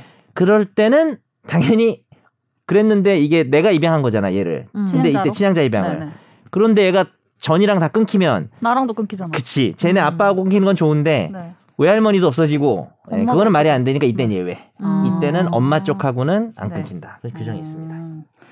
그게 네. 일단 지금 친양자 제도에 그러니까 한마디로 일반 양자랑 친양자의 가장 큰 차이는 과거와 단절할 거고 완전히 입양된 집안으로 네. 음. 오- 올 거. 그러니까 사실은요. 이것 나이를 모르시는데 친양자 입양이 아니면 뭐 오늘 주제는 아니지만 네. 입양을 했는데 저쪽하고 끝나지 않으니까 음. 저쪽 친부모가 있고 그러니까. 이쪽 양부모가 있으면 음. 누가 죽든 네 명을 다 상속하는 다 거예요. 상속이 되는 음. 거죠. 왜냐하면 예전하고도 안 끊기고 음. 음. 입양 좋은 거 관계로 아니에요? 상속하면 생각. 그 의무 어, 그러니까 빚이 많으면 안 그러니까 상속 관계가 많, 뭐, 그 뭐, 뭐 재산이 많으면 좋을 수도 있죠. 그러니까. 예, 양부모랑 근데 친부모 다. 의무도 살아 있겠지 뭔가. 그렇게 그렇죠. 하겠죠. 아. 네, 부양의 의무도 있죠. 어쨌든 이제 여기서 핵심은 이혼을 했고 그쪽에서 이제 더 이상 키우지 않는 애를 단절을 시켜주고 기존 그다음에 뭐 학대받는 가정이 있을 수도 있잖아요. 음. 기존 가정하고의 어떤 단절을 시키기 위한 건데 이러려면 사실은 친양자 입양은 좀 신중해야 될 필요가 있겠죠. 음. 네네. 그러다 보니까 그 과정에서 나왔던 게 혼인한 부부여야 된다라는 요건이 있었고 맞아요. 뭐 요새 삼년 이상. 3년 이상. 그죠. 아 네. 그죠. 3년 이상인 경우에만 뭐 하- 해야 되고 음. 근데 아까 같은 케이스 이혼했다가 재혼할 때 그쪽 애를 내가 입양하는 경우는 이제 1년만 일 년. 음. 부부 관계가 있어도 된다. 뭐 하여튼 그런 그러면은 거였었어요. 조- 그 조건이 재혼하고 뭐예요? 나서 1년 후에 데려올 수 있죠. 아, 이말 친양- 이 말이. 친양자로. 독신자가 네. 그러면 할 수 있는 조건은 뭐예요? 정리 안 뭐- 이때까지는 못했어요. 기존에는 못 한다. 안 되죠. 지금 이제 그러니까 부부가 과거를 할수 어, 그러니까 얘기하는 근데 거고. 지금도 다 현재도 되는 그렇죠. 건 아닐까? 현재도 아직 안 바뀌었으니까 못 해요. 현재는 독신자 불가능. 음. 근데 바뀌면은 네, 네, 네. 아, 할 수 그렇죠. 있게 되면은 음. 조건이 있을 그쵸. 거 아니에요. 기- 아무나 뭐 못할 거 아니에요. 기존에 있던 조건들은 친양자가 될 사람은 일단 미성년자여야 돼요. 원래 일반 입양은 성년도 입양할 수가 있는데 미성년이어야 되고 또 그쪽에 동의를 받아야 되고 근데 그쪽이 뭐 도저히 동의받을 수 없으면 예외가 있고 하긴 한데 이제 이번에는 독신자 입양이 가능해지는 대신 허가하기 위한 요건이 좀 엄격해졌죠, 그죠? 음. 네. 조건도 그러니까 25세 이상만 되는 거죠. 네네 나이 나이도 생겼어요. 25세 네. 이상 독신인 음. 자일 경우에 네 그리고 부모가 부모가 이제 25세 그죠. 이상인 것, 양부모가 예. 네 기본적으로 친양자 입양의 대상이 19세 미만이잖아요. 그죠? 그러니까 미성년자. 25세 이상만 입양할 수 있는 거지. 응? 아니 아니 아 이제 그게 아니고 아니, 친양자를 친양 애, 되는 는 애가, 되는 애는 사람, 애가 이제 19세. 18세까지고 아 18세. 어. 19세부터 19세 미만이니까 성년이니까 18세. 어. 그리고 지금 25세는 입양하는 사람. 하는 사람이죠. 그죠? 입양하는 사람이 양부모 쪽, 양부모가 양자 쪽, 양자녀 쪽 말고 양부모 그렇죠. 쪽은 25세 미만이면은 좀 세상 물정을 모른다 이거지. 자식을 키우기에는 경제력도 부족할 수도 있고 음. 약간 그런 취지인 것 같아요. 네. 그것과 함께 이제 좀 더 엄격하게 뭔가를 이제 본다는 취지에서 네. 기존에는 없었는데 이제 가정법원이 이러이러한 걸 따져봤을 때 적당하지 않으면은 받아들이지 않을 수 있다라고 한 그 이러이러한 거에 양육 시간 등 그렇죠. 입양 후 양육 환경 이런 것들을 더 보겠다고 음. 지금 했습니다. 네. 그래서 아마 무슨 이름을 적었는데 양육조사관 뭐 이런 사람의 어, 실태 조사관이 네. 조사를 꼭 거쳐야 되는 식으로 음, 아마 네. 제도 운영을 할 것 같아요. 네. 그러면 기본적으로 이제 친양자 입양 같은 경우는 가정법원 허가 사항이고 음. 그냥 입양은 허가 사항이 아니거든요. 원래도 힘들죠. 네. 친양자 입양이 쉬운 건 친양자 입양이 아니죠. 원래 쉬운 음. 건 아니죠. 왜냐하면은 친생 부모와의 관계를 단절시키는 것이기 네네. 때문에 대개는 그리고 아까 전에 이제 재혼하면서 아이가 이제 친양자 들어갈 때 그 그 전에 이혼한 배우자 있잖아요. 그 아이의 뭐 친생 엄마, 음. 그러니까, 어, 그러니까 엄마나 아빠. 아우- 엄마나 아버지가 반대하는 경우 엄청 많거든요. 음. 왜냐하면 자기랑 단절이 되잖아요. 그럴 순 있죠. 그렇기 그쪽 때문에 입장에서도. 예. 그 부분과 관련해서 이제 그 전에 이제 허가를 무조건 받았던 음. 근데 저 해야 궁금한 되죠. 게 네. 한 번 그렇게 해서 했는데 또 예를 들면은 우리 엄마나 아빠가 음. 한 번 더 이혼하라고 또 새로운 사람이랑 결혼해요. 그럼 또 할 수도 있어요? 그 이제 음. 이제 그렇게 들어오면은 예를 들어서 아까 예시, 예시에서 박하정은 친모고 음. 네. 정현석은 이제 양부죠. 그렇죠. 그 상황에서 누가 누군지에 따라 다르겠죠. 음. 여기서 우리가 또 이혼을 해. 음. 또 이혼하고 내가 또 기분 나쁘게 또 김선재랑 네. 결혼을 하면 근데, 근데 김선재의 아이로 들어올 수도 있냐는 거. 어, 차피 애가 너무 왔다. 일단은 일단은 이혼을 하게 되면 자녀 문제가 되게 중요해서 음. 일단은 양육권이 누구한테 그러면 있고 그렇게 이혼을 하게 되면은 어, 그 저의 아 이거 이상한데 어제 저의 친권자 및 양육권자를 둘 중에 하나가 애가 정하게 말을 되죠. 애가 말을 근데 하네. 음. 그때는 네. 완전 그러니까 김선욱을 박하정이 키울 건지 양부인 내가 키울 건지 그쵸. 뭐 경우에 따라서는 근데 양부가 양부가 될 수도 있잖아요. 되기가 좀 어렵겠지만 어, 렵겠죠 근데 그 아마. 경제력이 압도적이고 애도 뭐 양부로 음. 원하고 그다음에 이럴 수도 친모가 뭐 있잖아요. 음, 갑자기 막 술에 빠져가지고 막 막 마약해, 마약에 빠지고 막, 막 이랬어. 네. 요 그래서 학대하고. 나를 다시 만나면은 우리 애가 될 수도 있냐는 거죠. 근데 그렇게 되면은 그 또 여기서 입양을 해야 돼요. 입양을 해야 되는 거죠. 입양을 해야 그러니까 돼. 또 입양 되냐는 거죠. 그러니까 새엄마와 저와의 관- 새엄마 저와의 아, 그러니까 입양을 해야 왜냐- 돼. 그런 생각을 안 왜냐면은 해봤다. 나랑 정현석이라는 그러네. 사람은 선욱과는 전혀 사실은 어떻게 보면 혈연 관계는 아니죠. 혈연 관계는 혈연 없는데 관계 아닌 거죠. 원래 네. 양자라는 게 법정 혈정 법정 혈족이라고 해서 혈연 관계가 없어도 네. 혈연 관계 있는 거하고 동등하게 해주겠다는 음. 건데 음. 근데 제가 이제 그건 생각 안 해봤어요. 뭐냐면 친양자 입양을 하면은 기존하고 단절이 돼야 되잖아요. 그렇죠. 근데 이렇게 입양을 해서 어 그러니까 지금 다시 친양자 입양을 하게 되면은 음. 나하고 단절될 것 같진 않고 이거는 법이 필요하겠다. 예를 들어서 독신이 예를 들어서 홍석천 네. 씨가 입양을 했어요. 네. 음. 근데 결혼을 할 수가 있잖아요. 또 그렇죠. 음. 그렇죠. 그렇게 됐을 때 아내가 되는 사람이 또 친양자 입양을 할 수도 있겠는데 음. 그쵸. 이런 경우는 홍석천 씨랑 단절되지는 않을 것 같아요. 음. 그렇죠. 예, 근데 그 제도는 지금 아직 안 만들어져서 네. 음. 알 수가 없겠네요. 음. 그러니까 이제 그쵸 홍성천 씨가 만약 결혼해서 이제 네. 해서 아내가 생기면 그 아내가 보통 이제 대개는 그냥 보통 입양을 하지 않나요? 제 그럴 것 같아요. 대개의 음. 케이스에서 근데 이제 보통 선제 입양을 하는 질문이 걸로 이제 제가 알고 또 친양자 있어요. 입양을 하면 하고 그 싶을 수도 또 끊어야 있잖아요. 되니까. 그렇죠. 친양자 입양. 근데 할 이유는 없을 것 같은 게 지금 지금 없는데. 정현석이 그냥 든든하게 양부로 있으면 네. 음. 근데 이 이거죠. 사람은 나중에 온 아내니까 그러니까 그냥 아무리 일반 시대가 입양이고. 변했지만 음. 이제 우리나라에서 여전히 뭐 학교에 갔을 때 뭐 성이 다르고 이런 것 때문에 음, 뭐 그렇죠. 네. 그럴 수 있죠. 그런 주변 문제가 반응 있고 때문에 근데 만약에 이게 내가 남녀가 바뀌면 아, 또 그럴 남녀가 수 있지. 바뀌면 바뀌면 그런 지금 문제일 정현석이라서 수도 있잖아요. 정신데 괜찮아요. 네, 네, 네. 남녀가 바뀌면 또 좀 그럴 어, 수도 그래서 있겠네요. A 입장에서 이제 성을 따르고 싶을 수도 근데 있잖아요. 또 부모 성을 또 이제 뭐 혼인 신고할 때 꼭 모의 성을 따는 걸 신고하는 게 아니라 음. 그냥 애 할 때 그냥 협의해서 엄마 성을 따를 음. 수도 있게 법이 또 음. 개정되고 있어서 음. 어, 그냥- 그것도 있어서 아마 어. 그 문제도 해결될 것 네네. 같고 아까 그 문제는 또 복잡하네요. 얘기를 하면 그냥 성 얘기를 떠나서 신양자라는 거 제도 자체가 전 과정하고 가정하고 단절할 필요가 있을 때인데 지금처럼 만약에 나랑 하정이랑 이혼하는데 하정이 쪽으로 가 그러면 뭐 그냥 상관이 없는 거고 오히려 내가 뭐 파양될 수도 있는 건데 음. 예 하정이가 이상해서 오히려 양부 쪽으로 와 음. 그리고 내가 결혼해 그럼 이게 나랑 단절할 필요는 없는 거잖아요 음. 그럴 네. 때는 때는 이제 선재가 일반 입양을 일반 해도 해도 입양. 되겠죠 되겠죠, 음. 아마 아마. 네, 그럴 것 같네요. 그러니까. 야 복잡하다. 친양자 음. 입양에 또 굉장히 일반 입양까지 많은 한다고. 경우일 수가 있는데. 그런 경우를 생각을 안 해봤어. 아, 질문을 너무 훌륭하게 하는 네? 음. 학생이고. 이거 적어놔. 아니, 모든 다음 가능성 주까지 우리가 연구해봐. 상정해야죠. 어, 네. 야. 네. 보통 시험에 안 나와 이러면서 넘어 이러는데. 자 다음 시험 이거 나온다. 어, 주관식으로 네. 나온다. 어, 근데 소화가 안 되겠어. 그다음에 네. 그래서 이렇게 이제 하게 된 취지는 독신자도 가족 생활의 자유와 뭐 음, 이렇게 그치. 이렇게 자녀를 잘 키울 의지와 능력이 있을 수도 있고 네. 그리고 한부모 가정에 대한 편견 그렇죠. 뭐 그런 문제 사회적 편견을 좀 깨자. 음. 네네. 왜 독신으로 살면서 입양을 못하냐 네. 라는 것이긴 한데 음. 반론도 있죠. 반론도 있죠. 그 일단 부부와 비교해서 경제적 위기에 취약하기가 쉽고 네. 또 그 한 독신자가 가정 폭력을 만약에 한다. 그런 음. 네. 마가사는 막 이랬을 때에 뭔가 이제 음. 막을 사람이 없다. 음. 네. 그러니까 두 명 중에 한 명이면 한 명이 뭐 신고를 한다거나 이럴 수도 있는데 네, 그게 잘 안 될 수 만약 그 한 명이 있다라는 오로지 어. 음. 근데 두 명이 같이 우려가 하는 돼요. 경우도 있어서 그렇죠. 사실 뭐 그걸 어, 그거는 정말 그- 빠져나올 네, 수가 없으니까. 그건 좀 그런 그거 뭐- 우려들이 있더라고요. 그러면서 독신자 입양 조건을 음. 지금보다 조금 더 까다롭게 더 할 필요가 있다. 그건 맞는 그런 얘기인 것 얘기들도 같아요. 있고요. 음, 하긴 네. 하는데 조건을 네, 네. 편견은 없애되 음. 네. 네.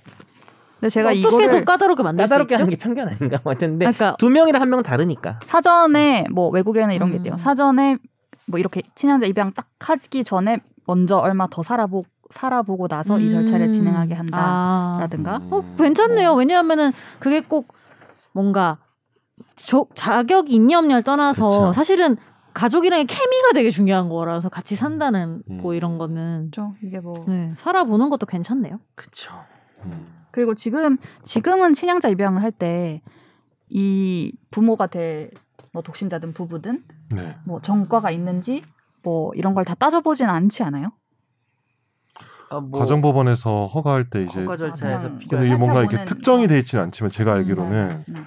이제 허가 대상이기 때문에 다 심사를 하겠죠. 이 음. 사람이 적법한, 그러니까 적절한 부모가 될 수 있는 사람인지에 대해서 음. 네. 그런 상황도 이제 조사될 것 같은데요. 음.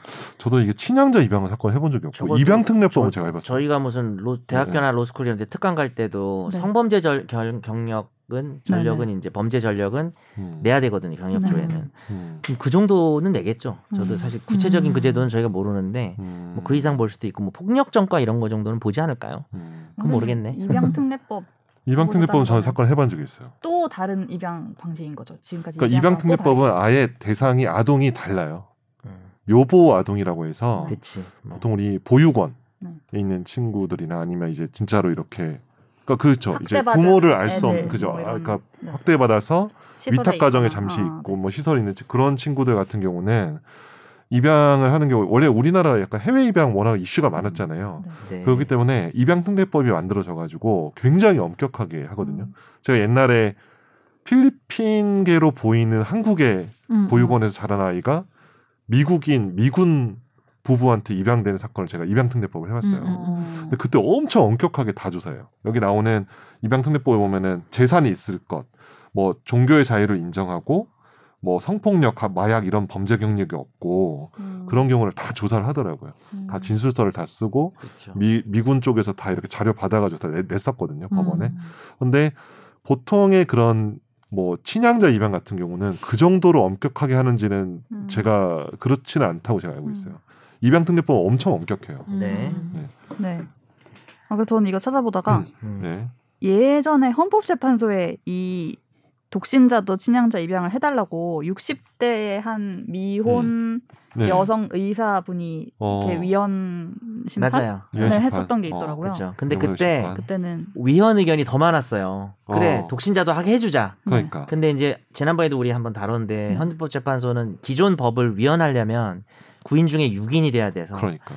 우리가 이제 5인 사건이라고 많이 부르죠. 5인이 아. 위헌을 주장했지만 음. 결, 내 의견 냈지만 음, 법은 위헌 선언을 못하는 음. 그래서 우리 5인 사건만 다 고시 공부할 때 외우지 않았어요. 따로 외웠죠. 따로 외워야 돼. 근데 그게 어 그거. 실제로- 그리고 해보자. 5인 사건 특집? 5인 사건 특집 어, 도 그거 해보자. 재밌어요. 궁금하다. 오. 왜냐하면 그게, 그리고 그게 왜냐면 좀 뜨거울 수 있는 그 게 법률의 근황. 아, 어, 그 어, 어, 똑똑하네. 나중에 실제로 고기 5인 사건이 사건이 되는 됐는지. 맞아요. 실제로 네. 오 5인 오, 그 사건은 어, 다음 주제로 개정되기도 해요. 정했다. 아. 그러니까 음. 입법부가 압박을 받겠죠. 음. 아, 어쨌든 법이 헌재에서 바뀌겠구나. 과반수가 위헌이라고 네. 말했으니까 국민 여론도 있을 어, 거고 네네. 뭐 그래서 바뀌는 경우가 많아요. 안 바뀐 5인 그러니까 이것도 음. 딱 그거잖아. 5인이 위헌하고 그다음에 지금 법이 음. 바뀌는 거의 바뀌는 거잖아요. 거죠. 위헌이 되진 않았지만. 음. 뭐 그- 주제 하나 정했네요. 집탐 하나. 어, 알겠습니다. 아니 그리고 5인 네. 사건 뭔가 약간 5인 사건 특집 한 3편 해도 돼. 아, 어. 하정 기자님 신나죠? 네. 그러니까 다음 주 주제. 그날이 그날 한 주제가 아니라 네. 뭐 5인 사건을 한 3개 정도 다룬다든지 어, 그럴 수 이럴 있죠. 수도 있는 거죠. 네네. 한두개 그쵸. 정도 다루고. 왠지 맞아요. 약간 법률 공부를 좀 한 사람 느낌이 나잖아요. 어. 어, 디 오인 가서 사건? 막 너 이렇게? 5인 사건이라고 안 이러면 단어도 약간 왜 사실 법률 용어는 아닌데. 아, 근데 아, 아니에요. 업계 단어, 업계 단어. 단어죠. 그래서 약간 업계. 약간- 수험계 단어 어, 약간 그게 어깨에 뭐야? 와요. 약간 이런 느낌이어서 오 5인 사건. 네. 그러니까 진짜 우리 아, 그때- 방송 이렇게 그러면 유익한데, 안 해, 그죠? 그쵸. 그때 결정 요지 중에 제가 네, 한번 뭔가 보시면. 어, 이렇, 이랬구나 이런 게 있어가지고 그냥 한번 읽고 싶었어요. 네, 읽어주시죠. 아 이때 독신자 가정은 기혼자 가정과 달리 기본적으로 양보 또는 양모 혼자서 양육을 해야 하며 독신자를 친양자의 양친으로 하면 처음부터 편친 가정을 이루게 하고 사실상 혼인 외애자를 만드는 결과가 발생하므로 양육에 있어 불리할 가능성이 높다. 이게 뭐 지금 이런- 합헌 의견이었죠. 네네네. 그러니까 이게 음. 소수 의견이지만 현재 공식 의견인 거죠. 그렇죠. 음. 위헌을 못했으니까. 네. 그래서 와 이랬구나 하는 생각이 들어서 그냥 음, 읽어보고 기본적으로 이제 싶었어요. 우리 법률이 혼인외의자에 대한 보호가 굉장히 좀 그러니까 제도나 여러 가지 여러 가지 음. 떨어지는데 그걸 감안해서 이렇게 한 게 아닐까? 우리 문제, 그러니까 결정문 어, 보니까 이런 생각이 들었어요. 이해를 해주자면 아, 보호를 그러니까 선회를 위해서. 해주자면 아. 그러니까. 워낙 혼인외의자에 대해서 그리- 어. 법적으로나 제도적으로 뭐 복지적으로 워낙 미비하니까 음. 그런 음. 대상을 굳이 또 이런 이런 식으로 어떤 만들지 인위적인 제도로 말자. 만들 필요가 있는가라는 약간 그냥 내피셜 같은 저는 일단 그런 생각이 네. 좀 드네요. 네. 음. 관련해서 한부모나 그 독신에 대한 편견에 저도 이제 기본적으로 바꾸는 거 찬성하긴 하는데 이제 아 그리고 약간 이게 이런 측면도 있는 게 이런 얘기도 있는 것 같아요. 그 애가 어릴 때 입양을 하게 되면은 지금 상황을 잘 모르잖아요. 보통 우리가 우리가 현재 입양해서 13세가 안 되면 음. 애가 이거를 오케이 나 데려가쇼 이게 허락할 능력이 없으니까 그러니까 법정 대리인 원래 있던 법정 대리인이 대신 허락을 해요. 그게 대락 제도라고 음, 하고 그렇구나. 13세가 넘으면 자신이 이제 허락을 하거든요. 이게 네. 이제 과거에는 15세였는데 이제 법이 몇 년, 한 몇십 년 전에 바뀌어가지고. 근데 문제는 어쨌든 애가 어리잖아요. 예. 음. 그래서 이렇게 승낙을 했는데 나중에 애가 좀 크고 나니까 나는 뭐 예를 들어서 이 말이 음. 좀 문매를 맞을 수 있지만 한부모, 편부모인 게 싫다. 뭐 그러니까 그런 예를 생각을 들어 할 수도 있는 거잖아요. 그럴 수 있지. 음. 그러니까 애가 좀 어, 애가 어릴 때는 뭐 그런 생각 안 했는데 그렇죠. 이제 반론 입장에서는 그런 이야기도 있을 수는 있는 것 같아요. 그러니까 아이의 음. 그 결정권이나 이런 것들이 그렇죠. 너무 음. 그러니까 어린 나이에 음. 자기 제대로 어떤 사립 판단을 못할 때 네. 음. 할수 원래 있는- 부모가 어, 있는데 뭐 어, 한 그쵸. 명이 뭐 돌아가셨다든지 네네. 뭐 아니면 뭐 그런 사연이 있어서 처음부터 편부모인 거는 우리가 뭐 그런데 입양은 어떻게 보면 네. 선택에 의해서 하는 거잖아요. 네네. 그 과정에서 아이에게 뭐 올바른 선택권이 있냐 네. 그런 문제도 있긴 있는 거죠. 사실 음. 굳이 말하면 그래서 반대하는 사람도 있을 것 같긴 해요. 음. 음. 되게 어떻게 보면 뭐 적절한 근데 반론이 될 수 있어요. 열어놓는 거는 저는 좀 의미가 있는 것 같은 게 여튼 이번처럼 어, 원하지 않으면 안 하면 되는 부분도 있으니까. 네. 음. 그러니까. 그리고 우리 사회가 또 예전보다 편부모에 대한 편견이 점점 더 적어지고 또 그게 올바르기 때문에 네네. 지금 제가 말한 문제들도 좀더 음. 어 이제 설 자리가 좀 없어지지 않나라는 네. 생각도 있습니다. 그리고 진짜 그냥 독신인데 왜 친척 있잖아요. 뭐 예를 들면 오빠 부부가 그쵸. 사고로 음. 세상을 음. 갑자기 떠났는데 그렇죠. 예. 고모가 이제 내가 그쵸. 입양해서 키우고 싶은데 음. 난 미혼이야. 뭐 약간 이런 이런 경우에도 이제 그런 되는 게 못하는 게 뭐, 거죠. 문제니까 지금. 그렇죠. 음, 네네. 그러니까. 그런 그래서 거. 긍정 네. 효과가 훨씬 크죠. 저도 뭐 음. 음. 소개한 반론이긴 하지만 그런 사례가 더 많을 것 같다는 생각은 들어요. 실제로. 그렇겠죠. 그죠. 음. 그런 경우에 네네. 그런 상황이면은 지금 음. 네 그렇죠. 음. 그래서 막 올바른 방향으로 바뀌는 것 같습니다. 네. 그리고 또 또 하나가 다른 바뀐 게 거가 있죠? 하나 있었는데요. 아까 처음에 음. 말씀드렸던 유류분 권리자에서 형제 자매 삭제. 음. 음, 짧게 이거가- 설명드리면은 상속은 원래 그 직계 비속, 직계 존속, 형제 자매 그리고 사촌 이내까지 받을 수 있고요. 근데 이들 중 죽은 사람이 재산을 한쪽 상속인이나 제3자에게 몰빵을 했을 때 음. 아, 나도 요 정도 최소한은 받아야 된다고 하는 게 유류분이잖아요. 네. 네. 근데 원래 이 네 명의 상속인 중에 어, 유류분이 인정되는 게 세 명까지예요. 그러니까 직계 비속, 존속, 그다음에 형제 자매까지. 음. 아, 물론 이제 배우자는 당연히 포함되는 거고 네. 어, 배우자는 아예 별도로 보통 우리가 지고요. 근데 원래 사촌은 사, 그러니까 형제자매가 아닌 삼촌 사촌은 원래 유류분권이 없어요. 일단 그걸 음. 좀 지식으로 말씀드리고 싶고. 음. 근데 이 유류분을 받을 수 있는 사람들 배우자 직계 좀비 속 형제자매 중에 형제자매가 빠지는 거죠. 음. 그러니까 형제자매가 오해하시면 안 되는 게 상속을 못 받는 게 아니라 그러니까 예를 들어서 앞 사람이 없어 직계 존속 비속이 없고 배우자도 없어. 그러면 형제자매가 상속을 받아요.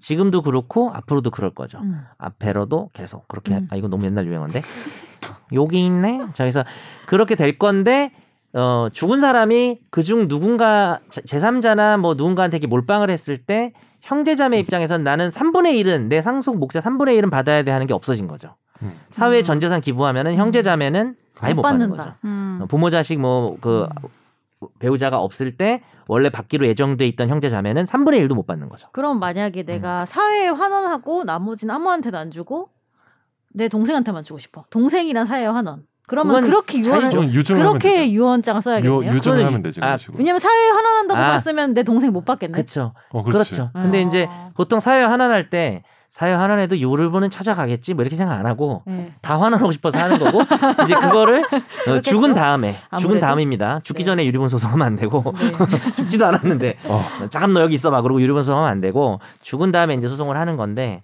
형제 자매는 이제 못 찾는다 이거죠. 예. 아예 못 찾는 거죠. 음. 이게 원래 어떤 문제냐면 유류분 제도를 좀 알 필요가 있는 게 죽은 자가 자기 재산을 처분할 수 있는 자유와 음. 상속인으로 기대했던 사람의 어떤 최소한을 보장해 주는 음. 문제가 있고 이게 원래 과거에는 장남 몰빵이었거든요. 음. 음. 죽는 사람이 그래도 자식은 내가 이제 죽는데 우리 집안에서 네, 자, 내 네, 장남이 제사 지내줄. 어, 음. 그치. 어, 그래. 그게 생각이 안 나가지고. 얘한테 몰빵이지라고 하면은 이제 다른 못 받는 차남이나 음. 여성 아. 들이 최소한은 생계를 보장받아야 되기 음. 때문에 가져가는 제도인데 요즘 그런 게 없잖아요 별로 음. 없으니까 네. 그래서 이제 유류분 제도가 조금 설 자리가 없어지는 상황이죠 음. 요즘은 그 와중에 유류분 제도를 없애자는 건 아니고 음. 형제자매만 빼자는 거고 유류분 제도를 없애자는 사람도 있습니다 음. 아예 없애자는 사람들도 있는 것 같아요. 그렇죠. 어, 그럼 자기 재산이 자기 마음이지 뭐 약간 이런 거죠 사회 환원 뭐 음. 내 맘이다. 음. 그리고 사실 사회 환원 말고 이제 편애가 있는 거잖아요, 사실은. 야, 아, 둘째가 그렇죠. 다 가져. 그럼 사실 첫째, 셋째는 이제 장례식장에서도 기분이 안 하여튼 뭐 어쨌든 네 이런 얘기 왜 했을까 내가 어쨌든 약간 효도를 촉진 아니 음. 뭐지? 장려하는? 효도를 효도 장려. 열심히 해라. 그쵸. 약간 그런 그런 것도 있죠. 이게 유중하면서 또 이제 뭐 효도 뭐 이런 거 음. 요즘 그런 얘기도 있더라고요. 뭐 여하튼 그렇게 됐습니다. 어떻게 생각하시나요? 일단 형제자매 없는 경우가 많아가지고 그, 어, 그렇기도 네. 해. 아. 일단 외동이 그리고- 많잖아요. 그리고 네. 네. 이 상황이 올려면 네. 배우자도 없고 미루도 없고 아래도 없고 형제들만 있어야 음. 이 상황이 있는 거예요. 왜냐면 그게 아니면 원래 형제들만 상속 못 받거든요. 음. 상속을 받을 때 이제 내 내 게 왜 없지? 음. 이렇게 됐을 때 이제 이게 문제되는 거라서 사실 이게 미치는 영향력은 그렇게 크진 음. 않은 것 같아요. 음. 유류분을 아예 없애면 모를까. 음. 이건 그렇게 크진 않죠. 형제자매. 형제자매의 유대 관계. 아, 잘 모르겠다. 저희가 이제 공부하는 사건 중에 괌 사건이라고 괌? 어, 괌 여행을 네. 떠난 사람이 누구냐? 어, 남자 중심으로 얘기할게요. 음. 네. 장인, 장모, 아내 네. 그리고 내 자식들 네. 그렇게 나 이거 해서 본것 같아. 다 떠나고 네. 저는 이 뉴스를 네. 봤어요. 제가 실제로? 그때 여섯 살인가 일곱 살 때인데 음, 네. 아빠 엄마랑 봤어요 TV에서 뉴스에서. 네. 근데 다 죽은 거예요. 아. 항공기 사고로 추락, 카약이 추락. 아, 자기는 안 음. 가고 여행을? 남자만 안 간 거죠. 어. 그러니까 사회가 지금 안 네. 처가댁이 다 죽고 자기 자식도 죽었죠 사실. 네. 근데 문제는 뭐냐면 장인의 재산. 네. 장인의 재산이 이제 싸움이 난 거죠. 장인의 형이 있었어요. 네. 음. 근데 이제 이 장인이 죽, 죽으면서 배우자와 자녀가 전부 죽었기 때문에 이 재산이 그 다음 순위가 형제자매란 말이죠. 음. 그치. 근데 사위라는 사람은 잘 얘기하자면 좀 복잡한데 짧게 얘기하면 장인보다 내 아내가 먼저 죽으면 원래 장인이 죽었을 때 아내한테 갈 재산이 나한테 대습상속이라는 아, 게 순서가 돼요. 중요하구나. 네. 아. 근데 카알기 사고라서 누가 먼저 죽었는지 모르는 동시 거예요. 사망 음. 추정. 근데 이게요. 네. 장인이 먼저 돌아가시면 아내한테 상속이 됐다가 그다음 아내가 도- 죽는 순간 나한테 오잖아요. 음. 네. 그다음에 아내가 먼저 죽으면 그치. 장인 재산이 나한테 다이렉트로 와요. 음. 원래 제도가. 음. 근데 네. 지금 이 사건은 동시에 죽은 게 돼서 네. 그 형은 이제 장인의 형은 이런 거죠. 동시에 죽었으니까 그쪽은 끊겼고 음. 나한테 와야 된다. 그래서 결국은 사위가 이겼어요. 음. 사위가 이게 되게 수험에서 네. 되게 중요한 문제인데 음. 며느리로 바꿔서 내기도 하고 뭐 시아버지가 음. 죽었는데 음. 성별만 바꿔서 음. 그래서 이제 그때 이제 사람들 내 이익을 왜 꺼냈냐면 사람들이 우리 아버지가 뉴스 보면서 했던 말이 기억나. 뭐라고? 법은 잘 모르지만 우리 아버지가 법 쪽에 계신 분이 아니니까 야 저건 그냥 사위가 받는 게 맞지 않냐 우리 어? 어머니랑 아버지랑 왜냐하면 오. 장인이 나이가 많은데 형쯤 되면 연락을 거의 안 한단 말이에요. 음. 근데 이거를 음. 사위랑 형이랑 누가 더 가깝냐? 음. 어. 혹은 뭐 며느리랑 뭐 내 누나랑 누가 더 음. 그 가깝냐? 뭐 이런 문제를 네. 따져봤을 때 개인마다 다르지 않을까? 네. 그 그런 관련 음. 아, 개인마다 다를 수 그러니까, 있는데 그러니까, 그냥 평균값으로 아. 그러니까 뭐 피부치한테 줘야 되지 않냐 이런 의견도 있었지. 아, 그래서 뭐 그 사위는 어떻게 보면 음. 남이잖아. 남이니까. 혈연은 없잖아. 음. 그리고 게다가 네, 네. 다른 가족들이 다 죽었으니까 그러니까. 또 거기랑 연결될 그러니까 것 뭐냐면 같긴 자, 네, 하네요. 이 손주도 다 죽고 그렇죠. 음. 사위의 자식들이 다 뭐 죽었잖아요. 또 손주들이 있으면은 손주들을 예, 또 예, 키우기 위해서라도 유대관계나 이런 게 있을 수 있는데 음. 사위는 어떻게 보면 이게 처음부터 남이었잖아요. 음. 나중에 이제 딸이랑 결혼하면서 이제 가족이 된 건데 재혼하면 진짜 남. 또 진짜 안 그런 되죠. 대상한테 주는 게 맞느냐 뭐 이런 의견도 있었죠. 그런 의견도 당시에는 있었죠. 예. 근데 결국은 우와. 법적으로는 사위가 그때부터 상속- 형제자매가 별로 인정을 못 받고 있었어요. 음. 그렇습니까? 오래된 그걸- 역사가 역사가 역사가 오래됐군요. 기네. 아, 참. 와 나 음. TV에서 뭐 너무 슬픈 기억력 진짜 안 좋은데 사건이었는데 관자놀이 눌러야겠다. 네. 기억나라. 네. 네. 네. 예. 이 놀이를 앞으로 이름을 관자놀이로 붙이는 거. 자 네. 가시죠. 끝냅시오. 끝냅시오. 네. 네네. 네. 민법 아 이거 얘기 안 했다. 아, 아니, 네. 좀 하시고 전에 싶은 댓글 말씀. 달렸던 뭘, 것 뭘, 중에 네. 제가 읽지 않았던 것이 하나 있는데 오 이- 누군가요? 이 샤방가이님이 오 샤- 샤방가이님이 댓글 달았군요. 네 한번 읽어주시죠. 최종 의견 K 슬기로운 법률 생활 매주 잘 듣고 계세요. 아야 슬기로운도 참 많이 드신 들으신데 김선재의 책하고 놀자도 매주 와, 잘 진짜. 듣고 계시고요. 감사합니다. 제 특히 강의도 좀 정재승의 들어주시죠. 열두 발자국 코너를 좋아하시고 매주 하면 좋겠는데 정재승 교수님이 힘드시겠죠? 김선호 변호사님 최근에 K본부 라디오에서 소개했었던 법률 이야기 다 우리 최종 의견 지구촌 당구 시간에 상세히 다뤘었던 내용이네요. 너 안 그런다며. 이거 먼저 있어. 배드 한 달 전에 먼저 파더스. 있어. 한달 전에 배드 먼저 했어. 파더스랑 아, 이거요? 오늘 한 거? 아, 오늘 한 거 먼저. 아, 했죠. 오늘 한 건 먼저 했다고. 정말요? 근데 너 지금 네. 이분이 다 듣고 있어. 배드 파더스랑 스토킹 처벌법 했다며 2주 연속. 이번에 모처럼 오. 정현석 변호사님 전공 분야인 형제자매의 유류분 권리가 사라지게 되는 민법 가사소송법 개정안이 입법 예고됐다는 소식을 들었어요. 아. 이 주제는 정 변호사님이 꼭 무료 특강 형식으로 상세하게 알려주시면 좋겠습니다. 어, 근데 했네 우리가. 아, 다 이제 했죠. 달리기 전에 한 거잖아요. 이제 저 지금. 댓글 무료 특강 달리기 하셨죠 전에 지금 한 방금. 네. 네. 어, 저 저희 이거 하면 안 돼요? 그 뭐요? 그 주제 맞힌 사람 상 주면 안 돼요? 아, 댓글로 맞춰주시기. 재밌을 것 주제 같은데. 예측 주제 오늘은 녹화하기- 우리가 얘기했잖아. 우리 주제 선정 전에. 오인 사건. 그것 아, 그거 말고. 네. 선물 뭔가- 주기. 근데 사실 네. 이거의 숨은 뜻이 뭔지 알아요? 아, 뭐. 주제를 그렇게 해서 우리가 선정할 때 쉬운 거잖아요. 그리고 표절, 그냥 표절. 상품은 아. 그냥 기프티콘 천 원짜리 주고 그 중에서 우리 고르면 되는 거네. 어 선정되셨습니다 이러고 아 우리가 원래 이거 하려고 그랬어요라고 하고 우리는 거기서 빼서 하는 거예요. 아 이게 지금 방송되고 있는 거죠. 얘기- 안 아. 지금 나가고 있잖아요. 네. 아유, 내가 뭐라고 했지? 아유, 네. 네. 아무튼 주제를 맞춰주셨어요. 마침 이, 이 주제가 또 그래서 집탐 때 읽으려고 우리가 네, 네. 아껴뒀고 아껴뒀습니다. 네, 오늘도 유익한 고품격 법률 팟캐스트 최종 의견과 함께 해주셔서 감사합니다. 네, 감사합니다. 감사합니다. 네. 감사합니다. 나도 법률 전문가 세상만 사법으로 재밌게 풀어내는 여기는 최종 의견. 최종 의견 최종 의견 최종 의견으로 오세요 고품격 법률 팟캐스트 여기는 최